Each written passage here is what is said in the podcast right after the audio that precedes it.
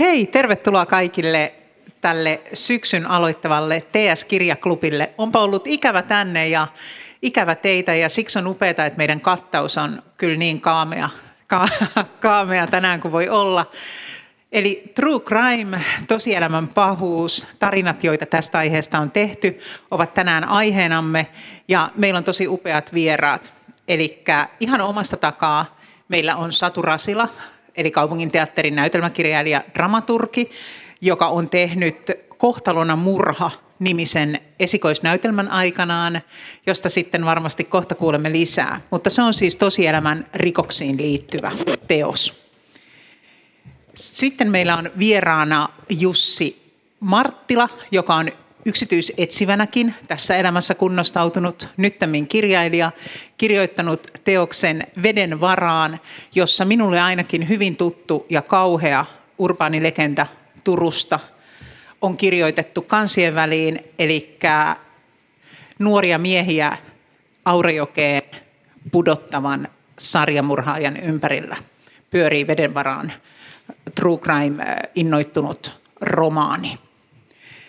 Ja viimeisenä, mutta ei lainkaan vähäisimpänä, meillä on Taina Kuuskorpi, kirjailija, psykologian tohtori, joka on tehnyt valtavan matkan pahuuden puolelle.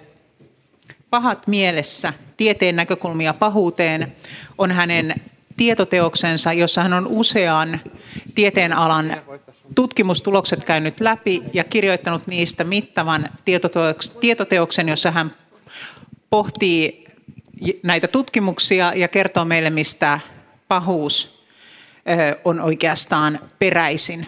Pohtii myös, miten voisimme pahuuden ilmentymiä tässä yhteiskunnassa välttää. Eli meillä on vieraat nyt lavalla. Meidän juontajamme Tuomo Karhu tulee sieltä myös ja minä olen Niina Repo. Kiitos kun olette täällä.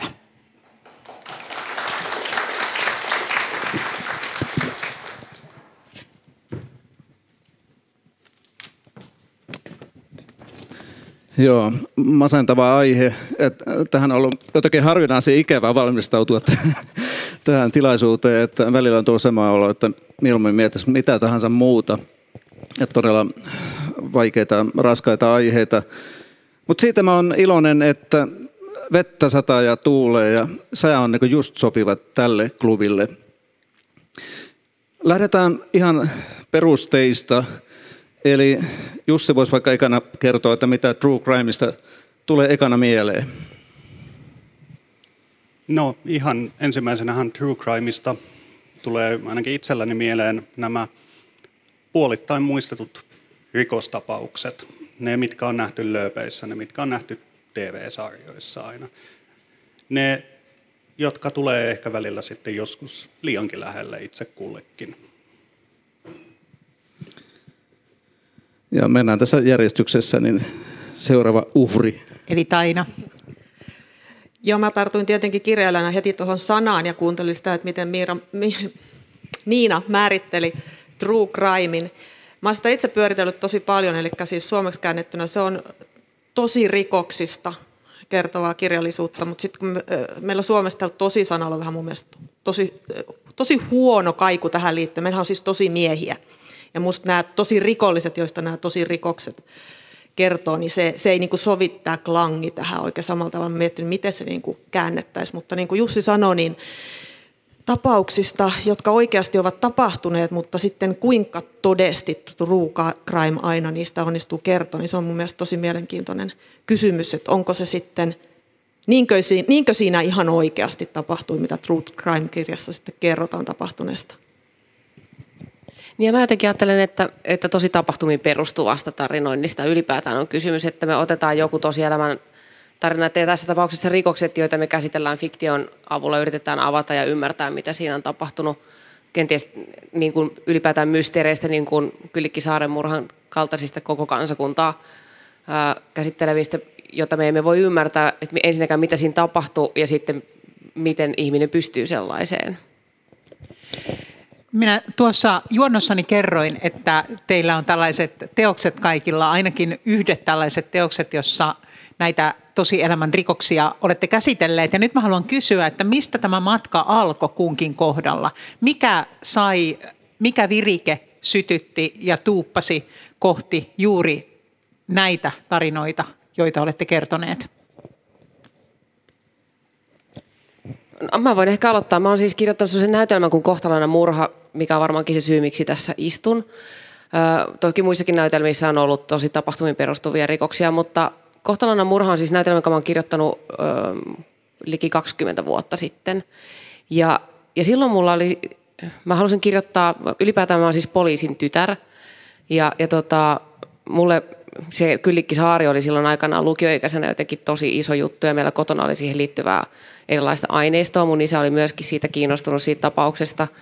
Ja sitten kun tuli Jussi Kylätaskun näytelmä Ruunari Kyllikki, niin siinä Kyllikkiin, siis sukunimi oli Laiho, joka on mun tyttönimi. Ja sitten kun me lukiossa luettiin eka kertaa Ruunari Kyllikki, niin mä olin ihan sitä mieltä, että apua, tämä on kohtalo, löydyn joskus suohaudasta, että miten nämä asiat voi yhdistyä muka näin. Mutta sitten siis tota noin niin, siis erittäin huonoa huumoria, pahoittelen sitä. Mutta tota, sitten kun mä olin raskaana silloin, kun Kaksoistornit romahti, ja se oli mulle sellainen niin kuin äärimmäinen pahuus, joka jotenkin niin kuin lävisti silloisen yhteis koko maailman. Ja mä ajattelin, että mun tehtäväni on jotenkin murtaa pahuuden koodi, jotta mä voisin kertoa sille mun syntymättömälle lapselle, että se ei ole siellä tornissa silloin, kun sinne lentää terroristi. Ja joku tämmöinen ihan näin niin kuin todella hybrinen ajatus, että mä voisin ikään kuin tutkia henkirikoksia eri näkökulmasta tekijän, omaisen, viattoman sivustakatsojan, armomurhan, pyöritellä sitä koko teemastoa, että mä saisin jotenkin, että mä ymmärtäisin sitä, että mikä se on se pimeys, mikä se henkirikoksen tekijöissä on. Oliko Kyllikki Saari yksi niistä keisseistä, joka oli, sulla oli? oli. Joo, se oli ihan ensimmäinen. Mä kirjoitin siis semmoisen, missä oli lopulta neljä tarinaa, ja, ja kaikki, mä tavallaan tein fiktiota niistä kaikista uutisista. Mutta se lähti siis halusta ymmärtää pahuutta silloin. Taina, sä ö, olet tota, kuusi vuotta kävellyt siellä pimeän puolella. Mikä sut sinne sai menee? No oikeastaan toi, mitä Satu kertoi, niin kuulostaa hirveän tutulta. Mulla on ihan tää, tää sama lähtökohta koulutukselta, niin kun on psykologi, niin minäkin haluan ymmärtää. Ja nyt tässä tapauksessa sitten mä päädyin koettamaan ymmärtää näitä rikoksia ja pahuutta sitä kautta, että mä oon opettanut tuolla Turun yliopiston luovassa kirjoittamisessa rikoskirjoittamista. Ja siellähän me tietenkin luodaan hahmoja ja syvennetään hahmoja, ja opiskelijat kysyy, että onko tämä uskottava hahmo ja miten tämä voisi niinku syventyä ja miten, minkälainen tausta tälle sopii, jos se toimii näin, niin mitähän sille on niinku aikaisemmin tapahtunut. Ja sitä kautta mä päädyin pohtimaan tätä asiaa ja totesin, että ensinnäkin meidän rikolliset rikoskirjallisuudessa näin psykologisesti katsottuna on usein aika ohuita. Siellä ei nimenomaan käydä läpi tätä taustaa, että miten siitä rikollisesta tuli tällainen pahantekijä, vaan aika usein rikoskirjat keskittyy kuvaamaan sitä tapahtumaan. Ja, ja nykyään yhä enemmän, kun aina pitää ylittää edelliset rajat, niin yhä enemmän kuvataan sitä itse rikosta ja veritekoa ja entistä karmeammalla tavalla. Ja mua ei taas psykologina kiinnosta oikeastaan ollenkaan, että miten asia tehtiin, vaan mua kiinnostaa ainoastaan, että miksi tämä kyseinen rikollinen pystyy tekemään sen kaiken, mitä se siinä tarinassa tekee. Eli tässä oli tämä sama niin kuin voimakas halu ymmärtää. Ja mä teen tähän nykyiseen kirjaani jatko-osaa, ja tässä mä niin kuin yritän vielä askeleen verran mennä sen ymmärtämisen puolelle. Eli mä todella yritän päästä sinne henkirikollisten pään sisään. Jos sen nyt sillä lailla samaistumalla, että itse pystyisin kaiken samalla tavalla tuntemaan ja kokemaan, mitä he on, on tunteneet, niin ainakin saamaan kiinni siitä ajatusprosessista, mitä esimerkiksi sarjamurhaajan päässä saattaisi tapahtua sen teon hetkellä. Kiitos. Entäs Jussi? Niin no, minulla ehkä se lähtee se kiinnostus, kun olen kirjoittanut tuossa omassa romaanissani näistä katoamistapauksista, niin se lähtee siitä, että meillä on hyvin selkeä raja, mikä me tiedetään, mutta mistä eteenpäin me ei enää tiedetä mitään, mitä on tapahtunut. Ja mun mielestä se on aina ollut kiehtova kohta kaikessa. Se, ja mä ehkä tässä kohtaa haluan haluan myös myöntää, että mä en ehkä koe itseäni niinkään paljon true crime-kirjailijaksi, mutta tällainen tosielämän mysteeri on ehkä enemmän se, se asia. Olen siis hiukan väärässä paneelissa, mutta ei kai se niin tarkkaan. Tämä tuli jo joissakin arvosteluissakin ilmi, että ei tämä nyt oikeastaan ihan suorastaan true crimea ole, mutta kustantaja oli kuitenkin lyönyt true crime-leiman siihen kanteen, että mennään nyt sillä. Tota, tämä, näitä oli jotenkin pelottava lukea ja lukiessa ajattelin, että näitä on varmaan vielä pelottavampaa tehdä. Miten pelottava se oli tai tuntuuko jossakin kohtaa, että että mihinkähän tämä nyt tämä tie oikein vie?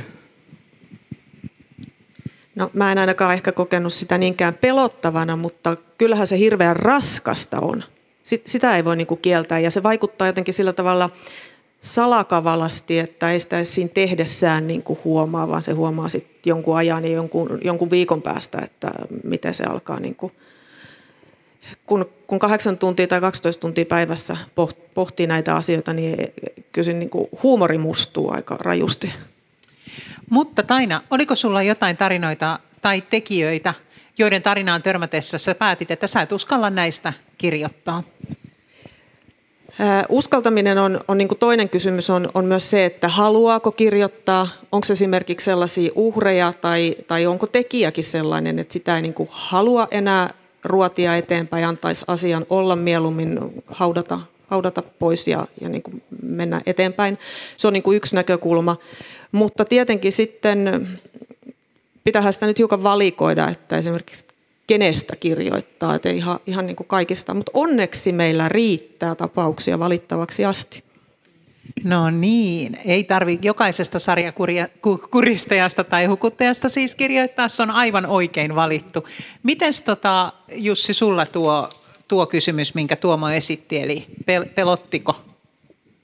Sanotaan, että tuli sellaisia hetkiä välillä, kun mä voin myöntää, että mä asuin Turun ulkopuolella jonkun aikaa ja mä tein osaan kirjoitustyöstä Kaarinassa, syrjäisessä omakotitalossa, ja kun istui yksin tyhjässä talossa pimeällä syysillalla, niin tuli muutama kertaan mietittyä, että olikohan se alaovi nyt lukossa, kun erityisesti kun teki taustatutkimusta ja noin poispäin ja luki oikean elämän rikostapauksista. Mä tuossa Jussin tullessa sisään kerroin, että kuuntelen kirjoja paljon äänikirjastoista, kävelin jokivartta juuri sitä Koroisten lenkkiä, missä niitä poikia murhattiin kirjassa, eli tiputettiin Aurajokeen pimeällä. Hyi hyytävää! Kyllä, kyllä tuli kiire kotiin sieltäkin. Entäs Satu? No siis, kun mä kirjoitin siitä silloin tosiaan, kun mulla oli ihan vastasyntynyt kotona, ja, sit mä, ja, ja silti se suojeluhalu tavallaan tuotti sen halun myöskin käsitellä pahuutta, ja sit, mä muistan ajatelleeni silloin, että tää on ihan pimeätä touhua, että mä katson sitä siellä sängyssä uinuvaa, tuhisevaa pienokaista ja sitten mä menen toiseen huoneeseen kirjoittamaan palottelusurmaajasta. Että jos en itse luottaisi omaan mielenterveyteeni, niin joku vieressä voisi ikään kuin ajatella, että onko, onko tuossa jotakin ikään kuin vaaraa. Mutta mä on kyllä tosi voimakkaasti uskon myös semmoiseen niin kuin ammattimaisuuteen kirjoittamisessa ja varsinkin sitä tarvitaan silloin, kun käsittelee tällaisia ääri-ilmiöitä, että sitä ikään kuin ja että siihen liittyy joku muu motiivi kuin ikään kuin itse vaipua jonnekin pahuuden, niin kuin, tai ottaa se pahuus itseen, koska se ei ole musta yhtään kiinnostava, mutta sen tutkiminen, että mikä voi olla sellainen asia, ja, ja kyllähän mä sen nyt äitinä tiedän, että sellainen asia on olemassa, joka minut, minusta tekisi henkirikollisen, ja se on se minun lapseni. Ja, ja jos hänelle jotain pahaa tehtäisiin, en mä tiedä pystyisikö mä siihen ikinä koskaan, mutta että tavallaan siitä lapsesta mä myös löydän sen motiivin niin kuin väkivaltaan itsessäni. Mä, en, mä esimerkiksi huomasin, kun mä olin niin kuin raskaana, mä pohdin tätä niin kuin aggressiivisuutta, että kun aggressio on tavallaan kielletty tunne meiltä, joka ehkä johtaa sitten siihen väkivallan tekoon, tai sitten ehkä joskus se ei ole ollenkaan kiinni aggressiossa se itse teko, vaan se onkin kiinni jossain tunteettomuudessa tai niin kuin tunteiden poissaolosta, aggression poissaolosta, jostain niin kuin valkoisesta vihasta tai jostain niin kuin psykopatiatyyppisestä empatiakyvyttömyydestä.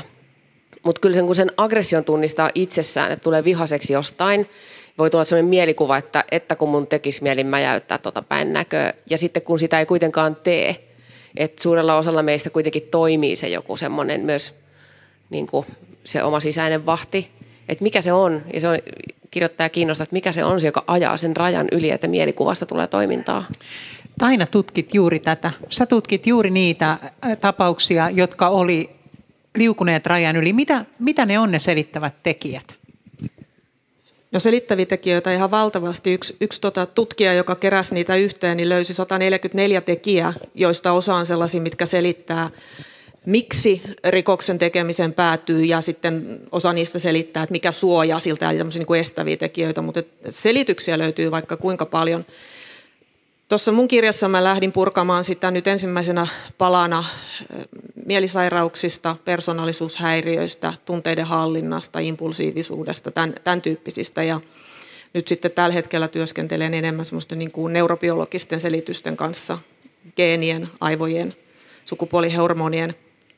Eli selityksiä löytyy vaikka kuinka paljon, ja nyt täytyy muistaa edelleen, että mä oon psykologi, niin mä lähden sieltä psykologisista selityksistä. Sittenhän meillä on roppakaupalla sosiaalisia tekijöitä, joita kriminologit on tutkinut jo pitkä aikaa, eli kaikki sosiaaliset, heik- sosiaalista heikko, miten tämä nyt on, sosiaalista syrjäytymistä, sosiaalisia vaikeuksia, tämän tyyppisiä liittyviä asioita, köyhyys, työttömyys, nämä, nämä niin kuin klassiset, mutta ne on enemmän niin kuin kriminologien heiniä.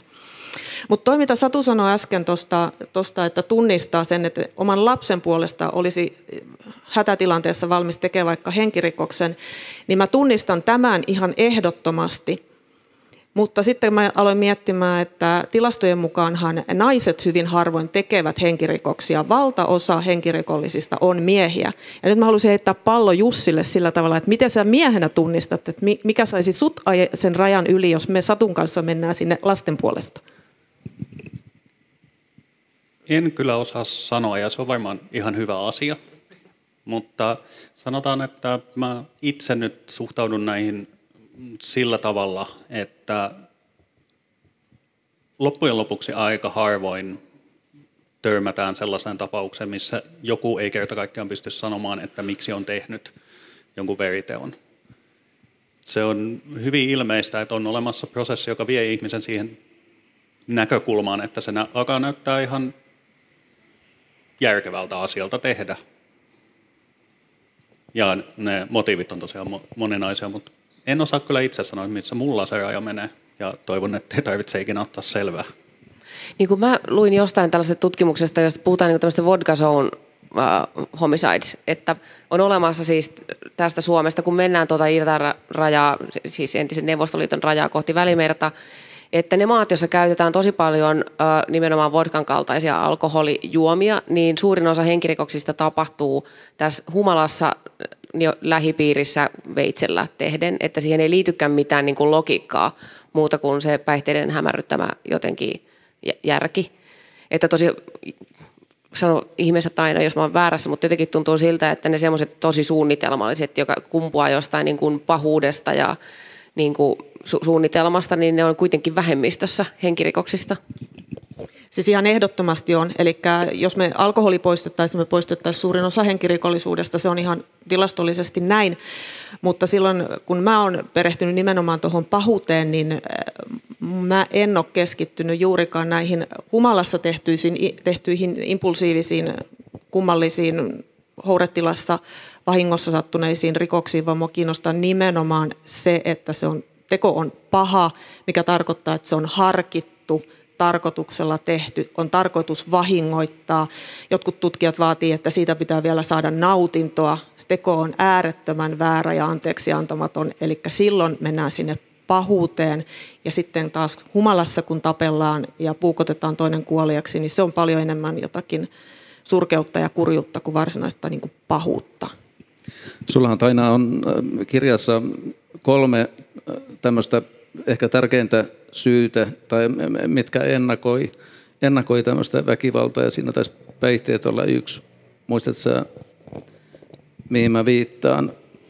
Joo, siinä on ainakin siis alkoholi tai päihteet ylipäänsä, nykyään yhä enemmän huumeet. Sitten on aikaisempi väkivaltaisuus, eli ihmisestä on kasvanut väkivaltainen, hän on oppinut väkivallan mallin tai tai hänellä on vaikka impulssikontrollissa ongelmia, että se toistuvasti tulee se väkivalta käytösvalikoimaan mukaan, ja sitten on psyk- psykopatia, se on se kolmas.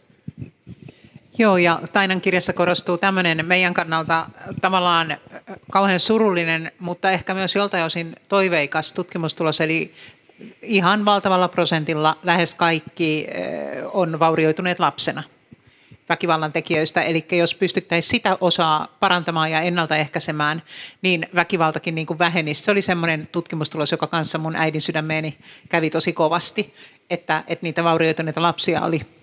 Joo, tämä, mistä näkökulmasta katsoo, että toisaalta niin kuin aika masentavaakin, että jälkikäteen on usein hyvin vähän tehtävissä, mutta todellakin tämä toistuu tuossa Taina kirjassa, ja musta ehkä sen, jos pitäisi nyt kiteyttää tälleen, niin tota, tärkein viesti on se ennaltaehkäisy, ja, ja siihen, se on asia, jolle voi tehdä jotakin. Mä tuossa mainitsin äh, alkupuheessani, että tuo... Tuo sarjamurhaaja-legenda, joka, joka liittyi niihin poikiin, joita pudotetaan Aurajokeen, niin oli mulle hyvin tuttu. Mutta Jussi, musta tuntuu, että sä et äsken ihan vielä meille paljastanut, että mikä sai sut tekee nimenomaan näistä pojista sen. Sanoit, että, että sua kadonneet ihmiset kiinnostaa. Törmäsitkö sä näihin tapauksiin silloin, kun sä olit yksityisetsivä, vai törmäsitkö sä näihin kansalaisena lehdestä, näihin poikiin, joita pudotellaan Aurajokeen? Vastaus on kyllä ja ei. Eli äh, mä törmäsin näihin juttuihin samalla tavalla kuin kaikki muutkin. Eli lukemalla lehdistä ja seuraamalla rikosuutisia ja noin poispäin. Mä en ikinä yksityisetsivänä tutkinut yhtään näistä tapauksista, ja olisin kokenut, että jos olisin tutkinut, niin en olisi voinut myöskään niistä kirjoittaa, koska ammattietiikka ja noin poispäin. Mutta multa joskus tuossa reilu kymmenisen vuotta sitten niin kysyttiin, jos mä voisin kirjoittaa näistä jonkunnäköisen selonteon. Yksi ystävä kysyi ja sanoin, että no ei se niin pitkä aika mene, joten mä voin sen kirjoittaa sulle, ja sitten sille selonteolle ei ikinä tapahtunut mitään. Mä en tarkalleen tiedä, että mitä hän oli ajatellut, että sillä tehdään, ja jossain vaiheessa mä totesin, että no mä oon jo tehnyt tässä pohjatyötä, joten mä voisin varmaan kirjoittaa tästä kirjaan sitten. Joo, kyllä osassa niistä tapauksista tuli tuttuja faktoja, tuli eteen tuttuja faktoja, mutta onko oikein ymmärtänyt, että se on suurimmaksi osaksi kuitenkin fiktiivisiä ne tapaukset? Joo, ne on ylivoimaisesti suurimmaksi osaksi fiktiivisiä. Lähinnä sanotaan, että päivämäärät, summittaiset tapahtumapaikat on jokseenkin kohdallaan, mutta mä myös tein itselleni tietyn pointin siitä, että mä en tee kauhean tarkkaa taustatutkimuksia. Muksia noista yksittäisistä katoamistapauksista, koska mä en halunnut, jo ihan sen takia, että me puhutaan asioista, mitkä on tapahtunut oma, niin, että omaisia on yhä täällä keskuudessamme varmaan aika montakin, niin mä en halunnut mennä liian lähelle niitä oikeita tapauksia, ihan jo siitä syystä. Mä pakitan vielä vähän tuonne taaksepäin, kun mä kysyin siitä, että pelottiko, että mihin tämä Tämä tie vie, ja Satusta mä tiedän, että sulla on aika mielenkiintoisia niin kuin jatkovaiheita ollut sen jälkeen, kun sä tartuit tuohon näytelmään. Voisitko vähän kertoa siitä, mihin kaikkeen sä sotkeuduit? No siis kohtalona murha, mä ohjasin sen silloin vuonna kaksituhattaviisi Porin rakastajat teatteriin tämän esityksen, ja sitten sit kulu, nyt en kyllä ole tarkistanut vuosilukuja, mutta joitakin vuosia, kun Öö, Ari-Pekka Lahden surma Porissa tuli ajankohtaiseksi, ja, ja tota, ää, tapaus siis, josta Anneli Aueria ää, epäiltiin, ja oikeudenkäyntivaiheet oli pitkiä.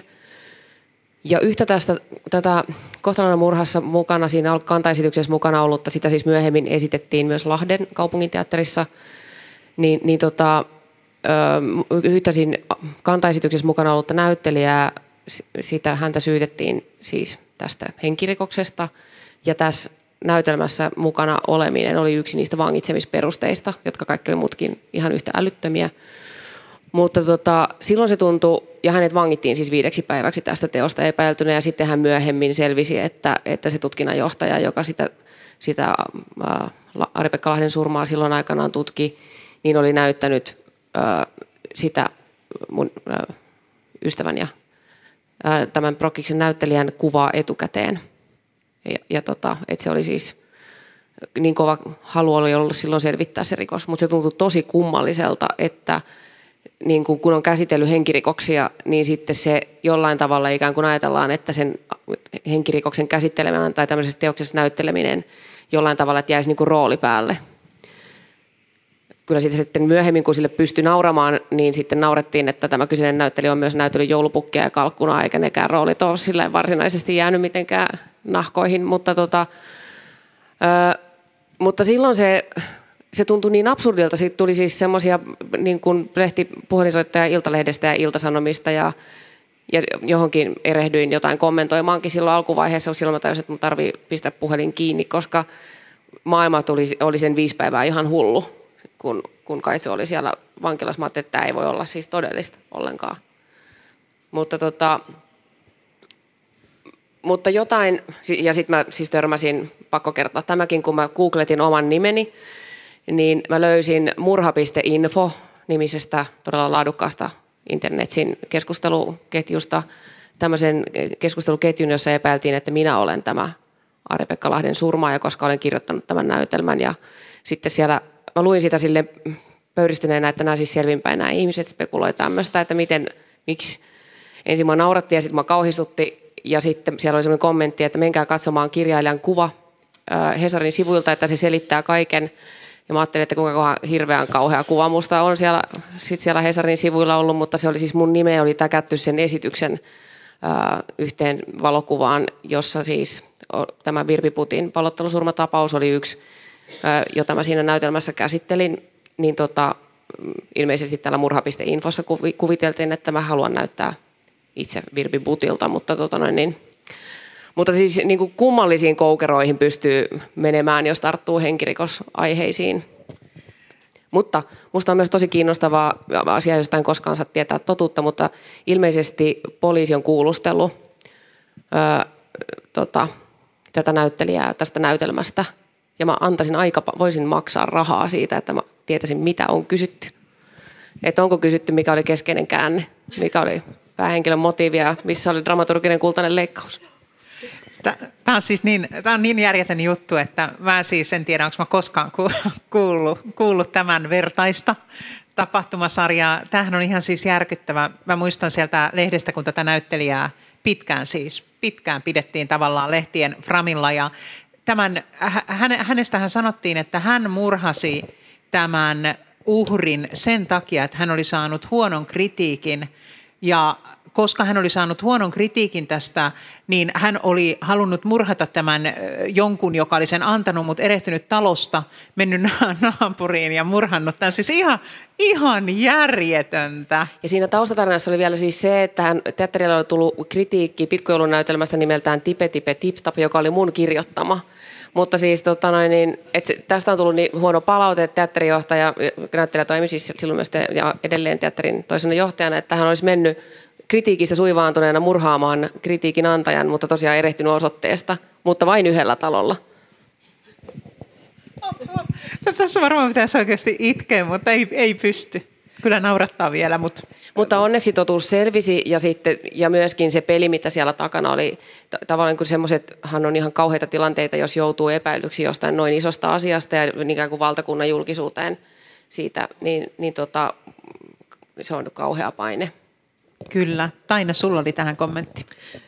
Joo, tässä oli niin kuin tämä Satun tarina sai onneksi hy- hyvän ja onnellisen lopun ja äh, oikea syyllinen, tai, tai ainakaan väärää ihmistä ei, ei, ei niin kuin syylliseksi tuomittu, mutta tota, liittyen vielä tähän, kun Tuomo kysyi kysy tästä pelottavuudesta ja muusta, niin kyllähän mä samantyyppisiä ajatuksen kulkoja on tuossa käynyt, kun Satu sanoi, että hoiti vauvaa ja meni sitten miettimään palottelusurmaa toiseen huoneeseen, niin täytyyhän sitä itsekin tarkistaa aina, että minkä takia tätä tekee. Ja sen takia mä olen googlannut kerran, että löytyykö rikoskirjailijoita, jotka ovat itse myös ryhtyneet tekemään rikoksia, ja uskokaa pois, heitä löytyy maailmalta niin, että emme, emme ole ihan syyttä huolissamme, ja eikä poliisikaan ehkä ihan, ihan ollut väärillä jäljellä, kun lähti kaikki kivet kääntämään.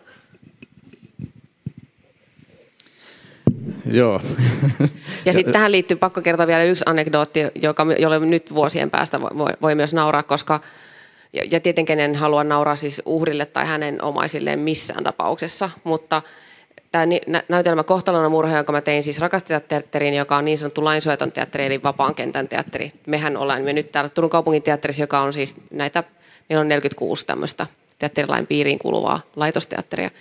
Ja Kohtalona murha oli ensimmäinen näytelmä, joka oli mun siis tämmöinen, tämmöiseen laitosteatteriin eli ammattiteatteriin päätynyt öö, näytelmä Lahden kaupungin teatteriin. Ja sitten kun siellä oli ensi-ilta, sit kun tämä, kaikki tämä vangitsemishässäkkä oli jo ohi, niin, tai siis siellä niin kuin juuri ohi, niin tota, mä oon laittanut tälle mun ystävälle viestin, että lähteekö hän katsomaan Lahden murhaa. Ja siis tarkoitin Lahden kaupungin teatterin ensi-iltaa esityksestä Kohtalona murha, mutta sitten kun mä olin kirjoittanut sen tekstiviestin, niin mä toivon, että poliisi ei esimerkiksi seurannut hänen puhelintaan. Mutta siis on ihan, ihan todella anteeksi. Järkyttävää. Joo, tämä ei voi olla sattumaa, että maailmankaikkeus yrittää kertoa jotain. Tota, mä muistin, että nyt on kirjallisuusklubi menossa, että puhutaan kirjallisuudestakin välillä. Ja tota, true crime on mielenkiintoinen laji, ja itse asiassa tämä Jussi on sikälikin sopiva vieras tänne, että se on aika hyvä esimerkki siitä, kuinka, kuinka niin kuin häilyvä tämä raja true crimein ja, ja perinteisemmän fiktiivisen dekkarin tai rikosromaanin välillä on. Osaatko sä kertoa jotain erottavia tekijöitä, vai onko ne sulle sitä samaa lajia? No, se on hyvin häilyvä raja, koska yksi mun henkilökohtaisista suosikeista rikoskirjallisuuden saralla on James Ellroy, joka käytännössä loi uransa kirjoittamalla täysin fiktiivisen kirjan, joka kuitenkin pohjautuu tähän Musta Dahlia-murhaan. Me ei sanota sitä true crimeiksi, mutta kyllä siinä on yhtä paljon totuutta ja todellisia henkilöitä sitenä kuin sellaisissa kirjoissa, joiden kanteen voidaan lyödä se true crime-leima, niin mihin se raja pitäisi vetää, sitä on hyvin hankala sanoa. Tuo on itse asiassa hyvä esimerkki, joka mulla ei tullut etukäteen mieleen, mutta nyt kun sanot, niin todellakin James Ellroy on, on todellakin ihan samalla tavalla tuolla jossakin välimaastossa, ja hänhän muistaakseni hänen äitinsä oli tämän sarjamurhaajan yksi uhri, ja, ja hän työsti hyvin pitkälti sitten tätä mun tulkinnan tai jonkun tämmöisen lattian keittiöpsykologin tulkinnan mukaan, että hänellä on hyvin pitkälti niitä todellisia, todellisia aiheita, mitä hän sitten käsittelee, ei kukaan tiedä miten fiktiivisesti. Samahan pätee niin tietysti tähän, jos miettii tuota Tainan ää, tietokirjaa, siinähän on paljon näitä tapausesimerkkejä, jotka on todella hurjia, ja niitä lukiessa tuntuu, että lukee true crime-kirjaa. Et, et, ei tämä Tainakaan kirja niin sillä tavalla niin mene ihan hirvittävän kauas tästä genrestä.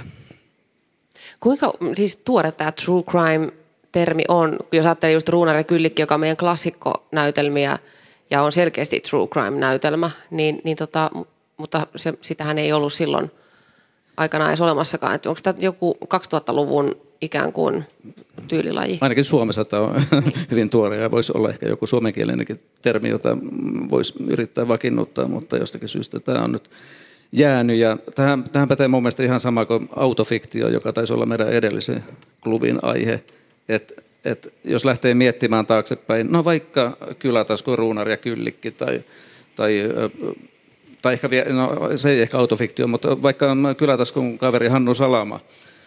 Salaman tuotantohan oikeastaan läpi kotaisin niin kuin enemmän tai vähemmän autofiktiota, ja, ja se rajan vetäminen on todella vaikeaa, ja en tiedä, onko se kauhean tarpeellistakaan, mutta se on aika kiinnostavaa kyllä. Ja, ja mä uskon kuitenkin, että niin sekä autofiktiiviset että, että true crime-kirjat jollakin tavalla kuitenkin leikittelee sillä, että entä jos tämä on totta, ja vähän niin kuin kutkutellaan ihmisen uteliaisuutta. Joo, se on, se, on, se on hämmentävän suosittu laji. Meillähän siis tuolla, mun mielestä jossain tuo Ylioppilaskylän asunnon komerossa aloitti semmoinen nuori opiskelijatyttö Jäljillä-nimisen podcastin, jota on seitsemänkymmentäkuusi jaksoa tehty, ja yksi jakso kerää noin viikossa noin kahdeksankymmentätuhatta kuuntelukertaa. Ja ne on ihan näitä tosielämän tarinoita, vähän samantyyppisiä, mitä Taina siis tutki. Eli Tainan teoksessa on, on näitä tieteen tutkimuksia käyty valtava määrä läpi. Se on siis todella vaikuttava teos, suosittelen, eli tuo Pahat mielessä. Ja sitten siellä on liitetty aina aihepiiriin ikään kuin sen aihepiirin rikos. Ja tämmöinen mun oli ihan pakko, mua kutkutti, kutkutti kotona se ajatus, että meillä on siis kirjailija Jussi Marttila, joka on kuvitellut, että kuka pudotti ne pojat Aurajokeen. Ja sitten hänen vieressään istuu Taina, joka on siis kuusi vuotta pohdiskellut, että minkä tyyppiset henkilöt rikoksia tekevät. Niin mun on nyt ihan, Taina, sulta kysyttävä, että minkälaisen profiilin sä olisit antanut tällaiselle sarjamurhaajalle, joka tuuppii poikia jokeen?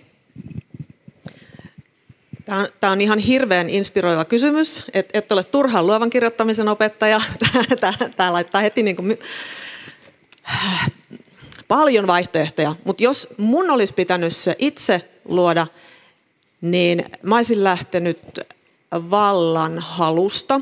Sarjamurhaajalla voi olla hyvin monta motiivia, ja siihen sarjamurhaajaksi tulemiseen voi olla todella monta polkua. Meillä ei ole siis mitään yhtä selvää ketjua, miten ihmisen elämä menee, jotta hänestä tulee sarjamurhaaja, mutta yksi näistä selityksistä on se, että sarjamurhaaja nauttii siitä kontrollista ja vallasta, joka hänellä sitten siihen tulevaan uhrinsa tulee. Niin mä olisin lähtenyt tätä kautta rakentaa sitä hahmoa. Se kulkisi tai istuisi tuolla jossain joen rannassa, ja se käyttäisi sitä valtaa valitakseen seuraavan uhrinsa. Ja miksi se näin tekee? Eli tämä on nyt juuri se, mihin aika moni rikosromaani jää. Eli kuvataan sitten se teko ja voidaan kuvata tämä valintahetkikin, mutta miksi tämä ihminen alkaa tekemään tätä? Niin mä ajattelin, että tämä ihminen olisi sellainen, joka ei ole koskaan tullut nähdyksi ja kuulluksi. Se on aina ollut se seinäruusu, se on se, joka on unohdettu kouluretkellä bussista, kukaan on huomannutkaan, että se on puuttunut. Taustaltaan se olisi ihminen, joka on ison sisarusparven keskimmäinen. Häntä ei ole huomattu, häntä ei ole muistettu, häntä ei ole kuultu. Ja jotta tämä ei olisi ihan tavanomainen, niin hän olisi ilman muuta tyttö. Okei, ja Jussi, me ei voida pilata sun romaania millään tavalla kertomalla, millaisen sarjamurhaajan hahmon sä kuvittelit tai loit, mutta kuulostiko toi Tainan puhuma miltä sun korviis, joka olet kuvitellut nyt kuitenkin tämän? Se osuu sillä tavalla erinomaisen hyvin, että koska mä oon kirjoittanut sen kirjan vähän sellaisella tekniikalla, että on paljon asioita, mitkä siihen kirjaan ei päädy, koska siellä on tietty näkökulma. Ja aika paljon siitä itse asiassa löytyy niistä mun ajatuksista, mitä tuossa on. Sitten mä vielä lisäisin siihen sen, varastaisin siis tästä ajatuksesta, että pyromaani pala, palaa rikospaikalle, niin tämä olisi tietenkin sellainen henkilö, joka sitten olisi aina niissä etsinnöissä ja siinä pelastuspartiossa ensimmäisenä mukana. Hän tulisi siinä nähdyksi ja tärkeäksi. Eikö tässä Jussi vähän noin mennytkin tuossa sun romaanissa? Että ainakin siinä oli poliisi jollakin tapaa. Mä en tiedä, mitä paljon mä voin tässä spoilata. Poliisi oli mukana seikkailussa. Niin, se on aina se ongelma, että miten paljon me nyt halutaan puhua, mm. puhua sen kirjan loppuhuipentumista tässä kohtaa, kun sitten kukaan ei osta sitä. Joo, de- dekkareista on tosi turhauttavaa puhua, kun ei saa mitään kertoa. Voi, voi, voihan siinä sen kertoa, että tapahtui rikos. Kyllä, Joo, kyllä. Ja se on tietenkin ihan, ihan turvallista sanoa, että on poliisin mukana. Että aika harvoin meillä on rikoskirjoja. Se on aika turvallista, joo. joo. Tuossa muuten oli aika mielenkiintoista poliisista puhe, puheena ollen, niin tässä Jussin kirjassa tämä, millaisena poliisit kuvattiin, että se ei ole, se on mikään kauhean, kauhean niin kuin myönteinen se kuva. Mitä sä siitä sanot? Se on hyvä havainto, koska mä olen itse hyvin poliisikriittinen noin yle, yleisesti ja se on aina, aina vaikuttanut siihen, että mitä, mitä mä poliisia kirjoitan. Mua kiinnostaa poliisi ehkä ennen kaikkea, ennen kaikkea sillä tavalla, että se on instituutio, joka pääasiassa palvelee instituutiota itseään. Eli kun näin tuossa jokunen päivä sitten, että joku jotain kommentoi sanomalla, että kyllähän poliisi haluaa ratkaista tämän rikoksen. Ja mä vaan ajattelen, että no joku saattaa, mutta ei se poliisille institutionaalisesti ole mitään väliä, että ratkaiseeko ne jonkun yksittäisen rikoksen. Aa, mielenkiintoisia väitteitä, mutta nyt mun täytyy loikata asiaan, joka on ilmiselvä. Se, se on tullut tänään jo esiin jossain kommenteissa ja se leijuu tämmöisen riko, rikoksista kirjoittamisen yllä ikään kuin väistämättä. Eli mä loikkaan niihin eettisiin ja moraalisiin kysymyksiin, joita, joita te, tekijöinä kohtasitte, kun te teitte näitä teoksia. Mä aloitan Sadusta, eli sulla oli siinä neljä tosielämän rikosta, jotka oli meille itse asiassa tuttuja lehdistä. Oli, oli tota se Kyllikki Saaren murha ja sitten oli Valjakkalan murhat, jotka hän teki siellä Ruotsin puolella. Ja sitten oli yksi semmoinen, joka ei ole niin tuttu, eli se oli se armomurha tarina tavallaan. Ja sitten oli vielä yksi. Ja se oli just tämä Virpi Put. Just niin olikin. Surma. Niin mähän on Pirkkalasta kotoisin, se oli siellä meidän kulmilla. Kulmilla kävi palottelemassa jonkun kauhea juttu. Millaisia moraalisia tai eettisiä ajatuksia sä kävit läpi, kun sä teit tätä sun näytelmää? No yksi näkökulma siihen etiikkaan oli iltapäivälehdistö.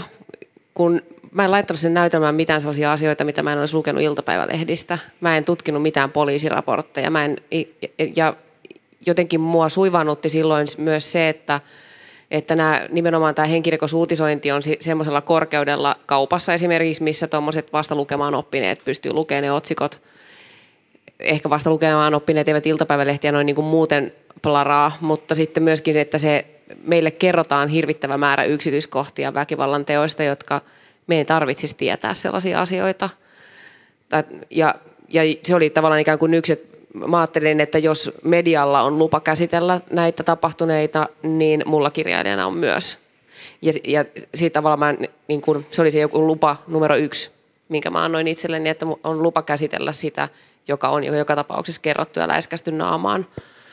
Mutta kyllä mä sitten ajattelin siis sellaisia, esimerkiksi siinä Valjakkalan tapauksessa, kun juuri niihin aikoihin tai sitä, siitä vaihetta, kun mä sitä valitsin näitä henkirikoksia, niin tuli, oli Alibin joku otsikko, jossa, kun siellä paikallahan siellä Omseelessa, siellä hautausmaalla, missä nämä henkirikokset tapahtui, oli myös hänen tyttöystävänsä, jonka, jonka näkökulmasta mä kirjoitin sen, tämän koko tarinan ikään kuin henkirikoksen silminnäkijän, joka, josta tulee mun näkökulmasta myöskin niin kuin uhri sille koko tapaukselle.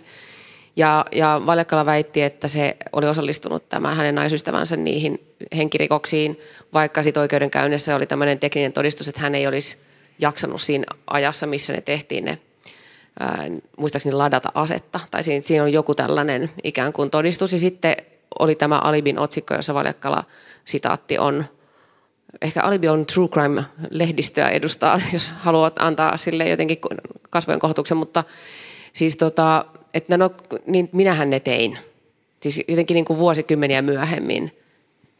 Ja se, ja se oli musta niin kuin röyhkeydessään se, semmoinen, niin kuin, että ei juman kautta, että on pistänyt toisen, niin kuin, että on halunnut tavallaan ottaa toisen osalliseksi siihen omaan tekoonsa. Ja sitten jotenkin silleen niin kuin nauraskelleen sanoa, että no, minähän se olin. Mutta se, tavallaan niin kuin, siinä syntyi sellaisia, kenen puolesta haluaa puhua. Halusin puhua esimerkiksi Kyllikkisaaren isälle antaa äänen. Virpi Putin äidille, Valjakkalan naisystävälle ja sitten tämä viimeinen tapaus oli siis semmoinen ihan tosi pieni lehtijuttu, jonka mä, olin, mä keräilen materiaalia ja laitan niitä laatikkoon ja sitten mä löysin sieltä tällaisen vuosia aikaisemmin tämmöisen lyhyen niin kuin näin pienen lehtijutun, jossa kerrottiin äidistä, joka oli murhannut viisikymmentävuotiaan lapsensa. Tyttärensä, ja sitten siinä sen uutisen ihan lopussa oli, että, että tytär oli kehitysvammainen. Ja sitten ja josta alkoi mulle kehittyä joku sellainen niin kuin armomurhan tarina tai tarina äidistä ja tyttärestä, jotka asuvat kahdestaan niin kuin tukiverkoston ulkopuolella ja, ja niin kuin äiti, joka ajattelee, että, että kun hän on yli kahdeksankymmentä, niin hänen, hänen tyttärensä ei selviydy ilman häntä. Että niin et se moraali lähti siitä tai se etiikka siitä, että kenelle haluaa antaa äänen tai näkökulman näihin tarinoihin. Joo, kiinnostavaa. Entäs Taina? Aika lailla samantyyppisiä latuja, paitsi että mun, mun näkökulma on niin kuin korostuneesti siellä rikollisen puolella, koska jos me halutaan ymmärtää, miksi nämä rikolliset tekee niitä tekoja, niin meidän on ihan oikeasti pakko uskaltaa yrittää ajatella heidän, heidän kauttaan ja, ja siitä maailmasta käsin, josta he niitä niitä tekevät. Se on siis heille tosi maailma. Ja niin kuin Jussi sanoi tuossa aiemmin, että kaikkeenhan kyllä viime kädessä on motiivi. Ja se pitäisi uskaltaa niin kuin katsoa sieltä, mutta tämä on itse asiassa ollut tämän aiheen tutkimisessa semmoinen niin kuin vakava paikka, että mä en halua missään tapauksessa, että kukaan ajattelee minusta niin, että mä puolustan näitä rikollisia, kun mä yritän penkoa esille niitä syitä, miksi joku ihminen saattaa tehdä. Ei, en missään tapauksessa. Rikokset on ihan yksiselitteisiä ja henkirikoksista, kun on puhe, niin siinä ei ole niin kuin mitään keskusteltavaa. Mutta me ei päästä tämän asian kanssa eteenpäin, jos me lähdetään katsoa asioita aina uhrin ja jälkeen tai tänne henkiin jääneiden näkökulmasta, vaan meidän pitää katsoa se sen tekijän, tekijän näkökulmasta. Ja se, se ei ole niin kuin hauskaa.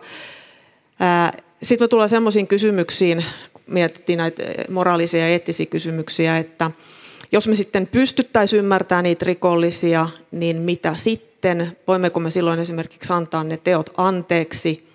Jos me katsotaan pahuuden määritelmää, niin siihen voidaan ottaa osaksi yksi anteeksiantamattomuus, mikä tarkoittaa sitä, että vaikka jopa uhri antaisi anteeksi päästäkseen eteenpäin, niin moraalisesti paha teko on anteeksi antamaton. Sitä ei siis pitäisi antaa anteeksi.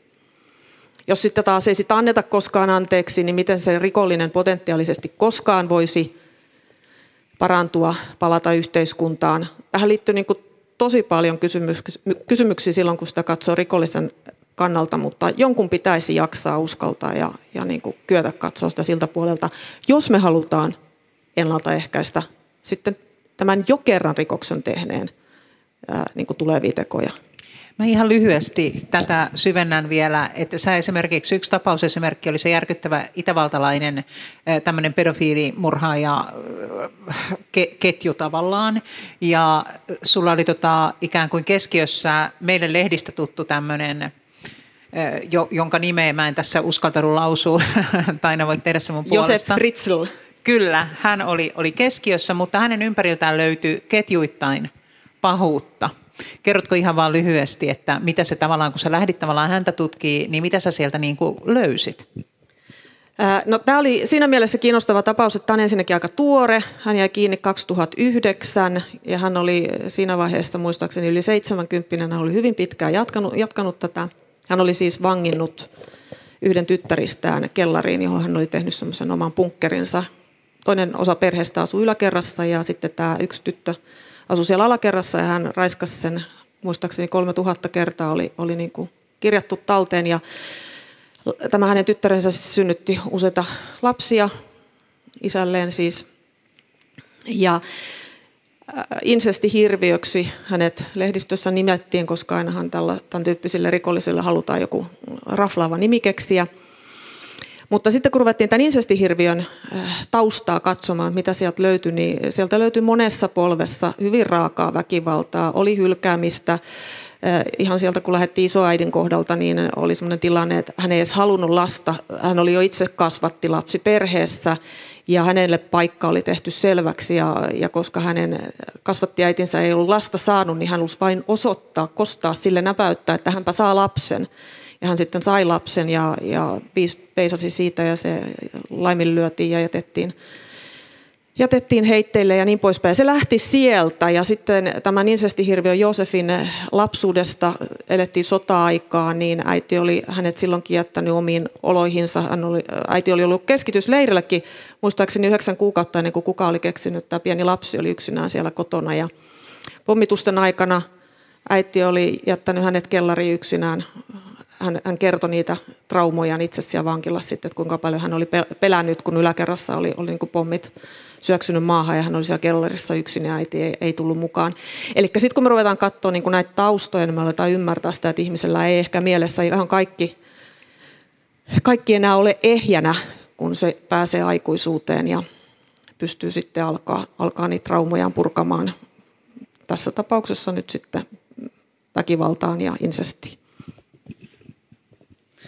Kun me mietittiin tätä klubia, mä en ollut itse asiassa kauhean innostunut koko tästä teemasta, koska mä oon ehkä enemmän sitä mieltä, että näitä kaikkia väkivallan tekoja käsitellään liikaa ja niitä lyödään just liikaa, niin kuin Satu sanoo, kaiken maailman lööpeissä silmille. Ja, ja sillä tavalla luodaan sellaista pelonmaan tiedettä, että ihmiset alkaa pelätä liikkumista ja, ja se oma elämänpiiri rajoittuu liikaa.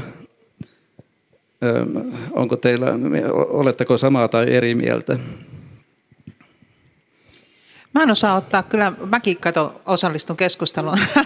musta, musta tuli nyt yksi meistä kaikista. Mä en osaa sanoa, että olisinko mä niin kuin vastustavalla tai puolustavalla kannalla, tai että mitä mä niin kuin ajattelisin itse lajista siis. Mua tavallaan kiehtoo true crime monestakin syystä. Mutta, mutta sitten jos ajatellaan, että dekkarit tosiaan, siis dekkarit on kaikkein suosituin kirjallisuuden laji, kaikkein suosituimpia telkkaohjelmia, true crime on ponkassut sinne kaikkien podcastien ja, ja myös kirjallisuudessa erittäin korkealle, niin kyllä se kertoo semmoisesta kyltymättömästä halusta lukea väkivallasta tai sen seurauksista. Ja tämä on kyllä kiinnostava kysymys kieltämättä, miksi me halutaan niin hirveällä voimalla tällaista, koska me selvästi halutaan. No kun mä ajattelen, että, anteeksi, että kun jännitys, dramaturgia, kun minusta jännitys lukiessa tai katsoessa elokuvaa tai T V-sarja on kysymyksenä katsojan päässä. Mitä seuraavaksi tapahtuu? Mä tiedän, mitä seuraavaksi tapahtuu, miten se tapahtuu. Kuka on murhaaja, miten ajauduttiin tekoon? Tulee niin kuin, on todella, niin kuin dekkarimaailmassa on helppo luoda hyvin jännitteinen tarinankerronta, niin kuin imu. Ja kun mä luen dekkaria, niin mua ei kiinnosta itse asiassa väkivaltapätkääkään, vaan mua imee se jännitteinen tapa kertoa asioita, joka ei ole esimerkiksi vaikkapa kuvaileva, vaan että mua ajaa sivulta toiselle ikään kuin se, että mä haluan tietää vastaukset mun kysymyksiin. Ja jotenkin mä ajattelen, että true crime ei välttämättä ole suhteessa niin kuin väkivaltaan itseensä, vaan niin kuin, öö, juuri näihin niin kuin jännitteiseen tarinankerrontaan ja siihen haluan ymmärtää myöskin sitä kautta, että parhaimmat dekkarithan on myöskin sellaisia, että niissä on joku vertauskuvallinen taso, että ymmärtää tätä, tätä maailmaa, ihmisenä olemista, koska pahuushan on osa meitä kuitenkin. Sitten Taina. Joo, siis eroon me ei päästä väkivallasta ja pahuudesta, vaikka me kiellettäisiin puhuminen siitä saman tien ja, ja julkaiseminen ja kirjoittaminen, että se, se ei niin kuin poistu mihinkään, se on ihmisessä ja, ja varmasti sen viehätyskin on osittain tästä johtuva, eli me tiedetään, että se on ja meidän pitää, pitää niin kuin sitä käsitellä. Mutta toi, mitä Satu sanoi tuossa, niin mun mielestä tuossa true crimeissa on niin kuin se riski, että jos siitä tulee niiden rikollisten tekojen ihannointia, niin silloin mennään pahasti metsään. Mutta jos me luetaan niitä nimenomaan tämän jännittävän tarinan takia, ja sitäkin on itse asiassa tutkittu, että kun lukee rikosromaneja ja dekkareita ja on jännittävä kohta, niin mehän koetaan fyysisesti, me, me, meissä tapahtuu samanlaisia muutoksia kuin jos me oltaisiin oikeasti vaarassa. Eli dekkarien lukeminen on hyvin turvallinen tapa pistää adrenaliinin virtaamaan ja sydän hakkaamaan ja kokemaan niin kuin semmoinen minivaara turvallisesti. Niin se on niin kuin mun mielestä hyvä, ja siis muistetaan, että rikoskirjallisuutta aina pilkataan siitä, että se on viihdettä. Niin muistetaan nyt, että se on viihdettä, siellä pitää viihtyä sen parissa. Mutta silloin, kun sinne tulee nämä todelliset rikokset, ja jos niihin tulee se väärä tulokulma siinä käsittelyssä, että aletaan esimerkiksi puolustaa tai tekemään niistä oikeasta rikollisista tosi nokkelia tai ihailtavia tai tämän tyyppisiä, niin silloin mä olen kyllä sitä mieltä, että se voi olla vaarallinen suunta. Jussi.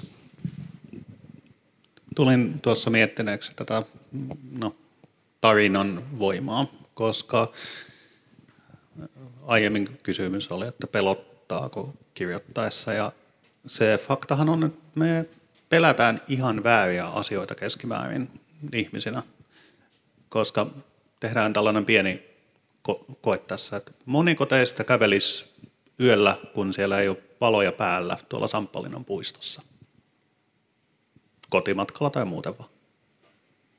Ei ihan kauhean monta kättä nouse.